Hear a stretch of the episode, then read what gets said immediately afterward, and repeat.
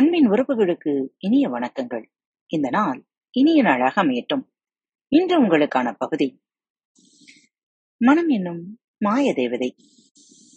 பறவைகளை உற்று கவனித்து பாருங்கள். குறிப்பாக அவைகள் தரையில் அமர்ந்து இறை தின்னும் பொழுது அவைகள் மிகுந்த விழிப்போடு இருப்பதை காண முடியும். அவைகளின் விழிப்போடு மனிதன் போட்டி போட முடியாது என்பதை காணலாம். தான் அமர்ந்து இருக்கும் இடத்திலிருந்து ஒரு கற்பனை வட்டம் அவை வரைந்து வைத்துக் கொள்கின்றன. அந்த வட்டத்தை நெருங்கும் வரைதான் அவை அமர்ந்திருக்கும். அந்த எல்லையை தொட்டதும் அவை பறந்து விடுகின்றன. சரி ஒரு பறவைக்கு உயிர் வாழ விழிப்புணர்வு தேவைப்படலாம். ஆனால் மனிதனுக்கு எதுக்கு அந்த அளவு விழிப்புணர்வு? அவன் கொஞ்சம் மந்தமாக இருந்தால்தான் என்ன? வாழ்க்கையில் வாழ்க்கையை மிக தெளிவாக மயக்கம் மற்றும் மாயை இல்லாமல் வாழ்வதற்கும் இருப்பதை இருப்பது போல பார்ப்பதற்கும் விழிப்புணர்வு தேவைப்படுகிறது. உலகில் உள்ள எல்லா மதங்களிலும் ஆழ்ந்து பார்த்தால் இந்த விழிப்புணர்வு தான் வற்புறுத்தப்பட்டிருக்கிறது. விழிப்பு கொண்ட மனிதன்தான் உலகை தெளிவாக பார்க்கிறான். விழிப்போடு இருக்கும் மனிதன்தான் வாழ்வை முழுமையாக வாழ்கிறான். விழிப்புணர்வு கொண்ட மனிதன்தான் மாயையில் சிக்காமல் தப்பிக்கிறான். அந்த விழிப்பை கொடுக்கும் யுக்திக்கு பெயர்தான் தியானம். ஒரு ஜென் குருவை ஒருவர் அணுகி நான் தியானம் செய்து கொள்வது எப்படி என்பதை கற்க வந்திருக்கிறேன். எனக்கு தியானம் சொல்லித் தருவீர்களா? என்கிறான். அதற்கு அந்த குரு அப்போ நீ வேற ஆளைத்தான் பார்க்கணும். காரணம் நாங்க இங்க ஏதோ ஒன்றை பற்றி எப்படி செய்வது என்று சொல்லித் தரவில்லை. மாறாக எதையும் செய்யாமல் இருப்பது எப்படி என்பதைத்தான் கற்றுக் கொடுத்து கொண்டிருக்கிறோம் என்றார். தியானம் என்பதை பற்றி ஒரு அடிப்படை விஷயத்தை நாம் புரிந்து கொள்ள வேண்டும். ஏதோ ஒரு பொருள் அல்லது கருத்து மீது கவனத்தை குவிப்பது மெடிடேஷன் அல்ல. அது கான்சன்ட்ரேஷன் எதையோ ஒன்றை பற்றியே சிந்திப்பது தியானம் அல்ல. அது நினைவுகள். தியானம் என்பது செய்வதற்கு ஒரு செயல் அல்ல. அது ஒரு நிலை. ஏதும் செய்யாத அனைத்தையும் உள்வாங்கும் விழிப்பு நிலை. அந்த நிலையில் நாம் நம்மை வைத்துக் கொள்ள முடியும். குறிப்பாக உட்கார்ந்து கொண்டு செய்வது தியானம் என்பது தவறான கருத்து. தியானம் என்ற நிலையில் நாம் நடக்கலாம் குளிக்கலாம் பாடலாம் ஆடலாம். எந்த செயலையும் நமது முழு விழிப்போடு நிகழ்காலத்தில் இருந்து செய்தால் அதுதான் தியானம். இந்த தியானம் ஏன் முக்கியம்? சுவிட்ச் போட்டால் பாடும் ரேடியோ போல நமது மனம் இருபத்தி நான்கு மணி நேரமும் சிந்தனை என்னும் சிதறலை ஒளிபரப்பிக் கொண்டே இருக்கிறது. சூரியனின் ஒரே ஒரு வினாடிக்கு உண்டாகும் மொத்த ஆற்றலை கொண்டு பூமிக்கு பல நூறு ஆண்டுகளுக்கு ஆற்றலை வழங்க முடியும் என்கிறார்கள். ஆனால் சூரியனின் ஒரு வினாடி ஆற்றலில் பல லட்சத்தில் ஒரு சதவீதம் தான் பூமிக்கு கிடைக்கிறது. அதை போல மனம் அசாத்திய ஆற்றலை உள்ளடக்கிய ஒரு ஆற்றல் பெட்டகம்.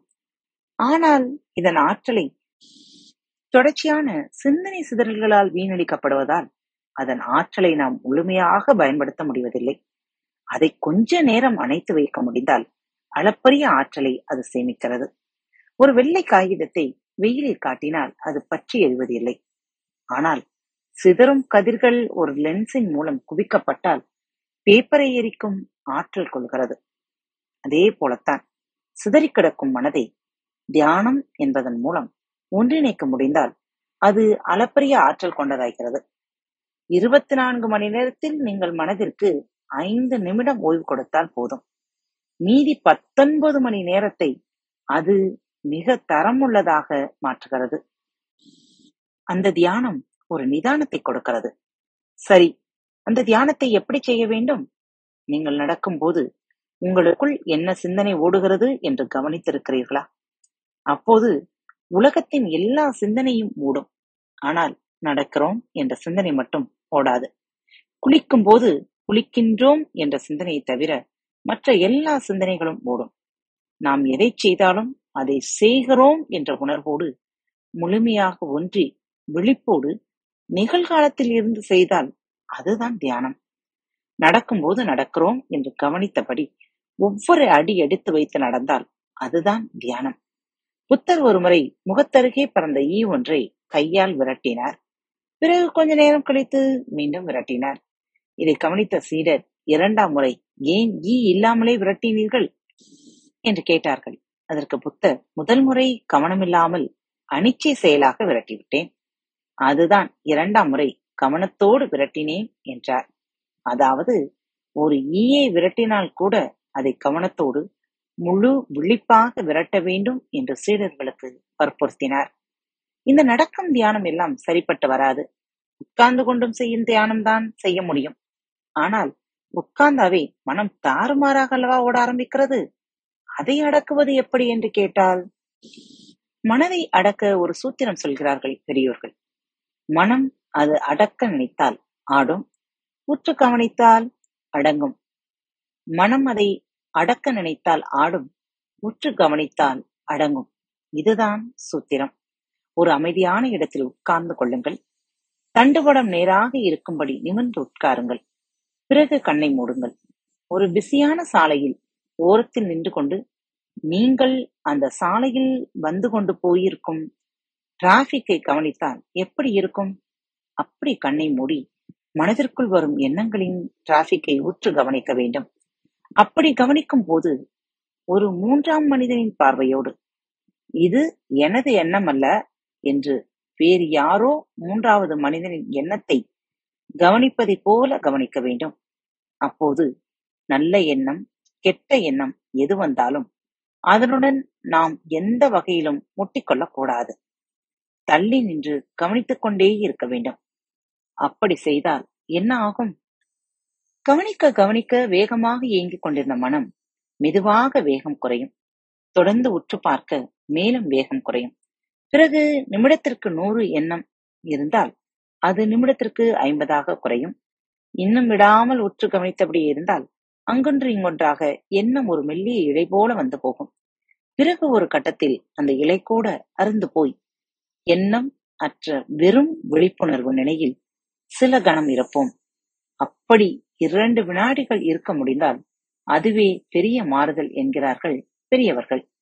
அப்படி தியானத்திற்கு பழகிய மனதை கொண்டு செய்யப்படும் எந்த வேலையும் தரத்தில் உயர்ந்து இருக்கும் என்கிறார்கள். மனதில் என்ன ஓடுகிறது என்பதை எப்போதுமே உற்று கவனித்தபடி இருப்பது ஒரு நல்ல பயிற்சி என்கிறார் புத்தர். மீண்டும் ஒரு புத்தரின் கதைதான். பொதுவாக புத்தர் ஒரு மிகச்சிறந்த ஆசான். புரியாத விஷயத்தை எளிமையாக புரிய வைப்பதில் வல்லவர். ஒருமுறை மனம் அடக்குவதை பற்றி பேசிக் கொண்டிருக்கிறார். சீடர்களுக்கு புரிந்த பாடில்லை. ஐயா மனதை எப்படி ஐயா அடக்குவது? என்றான் ஒரு சீடன். புத்தர் அவனுக்கு பதிலளிக்காமல் அது இருக்கட்டும். நீ ஏன் உன் கால் கட்டை விரலை ஆட்டிக்கொண்டே இருக்கா? ஆட்டாம பாடம் கேட்க மாட்டியா? அப்படின்னார். பிறகு மேலும் ஐந்து நிமிடம் வேறு கதை பேசிவிட்டு பின் அந்த சீடரை பார்த்து ஆமாம் இப்ப ஏன் நீ உன் கால் கட்டை விரலை ஆட்டாமல் இருக்க? என்று கேட்டார். என்ன குரு இது ஒரு விஷயம்னு இதை வச்சு பேசிட்டு இருக்கீங்க? முதல்ல நான் கவனிக்காத காரணத்தினால் கால் கட்டை விரலை ஆடியது. அப்புறம் நீங்க அதை சுட்டி காட்டுனதுனால நான் அதை உற்று கவனித்தேன். அதனால் அது இப்போ ஆடவில்லை என்றார். புத்தர் சிரித்துவிட்டு மனம் ஆடாமல் நிறுத்துவதற்கும் இதுதான் வழி என்றார். சரி ஆன்மீக வாடையை விட்டுவிட்டு இப்போது கொஞ்சம் அறிவியலுக்கு வருவோம். Einstein Newton Marie Curie Tesla போன்றவர்களின் அறிவாற்றலை நினைத்தது எப்போதாவது ஆச்சரியப்பட்டிருக்கிறீர்களா? அவர்களின் கண்டுபிடிப்பை நினைத்து அதிசயித்திருக்கிறீர்களா? எப்படி இவர்கள் மட்டும் எல்லாம் இப்படி யோசித்தார்கள் என்று வியந்திருக்கிறீர்களா? ஒரு வித்தியாசமான ஒரு விஷயத்தை இப்போ நான் சொல்ல போகிறேன். அவர்கள் யாருமே சாதாரணமாக நான் நினைத்ததைப் போல அறிவாற்றலை பயன்படுத்தி உண்மையை கண்டுபிடித்தவர்கள் அல்ல. ஆச்சரியமாக இருக்கிறதா? அந்த ஆச்சரியத்தை பற்றி அடுத்த பாகத்தில் தொடர்ந்து சந்திக்கலாம். மீண்டும் அடுத்த வாரம் புதன்கிழமை இதே தலைப்பில் உங்கள் அனைவரையும் சந்திக்கும் வரை உங்களிடமிருந்து விடைபெற்றுக் கொள்வது உங்கள் அன்பு தோழி. காத்துக் கொண்டிருங்கள் ஆச்சரியங்கள் உங்களுக்காக. அன்பின் நேயர்கள் அனைவருக்கும் இனிய வணக்கங்கள். பாரத் தமிழ் வலையொலி பக்கத்தை சப்ஸ்கிரைப் செய்யாதவர்கள் சப்ஸ்கிரைப் செய்து கொள்ளுங்கள். இந்த பகுதியை கேட்டு முடித்தவுடன் உங்களது கருத்துக்களை பதிவிட மறவாதீர்கள். உங்களுக்கான இமெயில் முகவரி கீழே உள்ள டிஸ்கிரிப்ஷன் பாக்ஸில் கொடுக்கப்பட்டுள்ளது. நன்றி.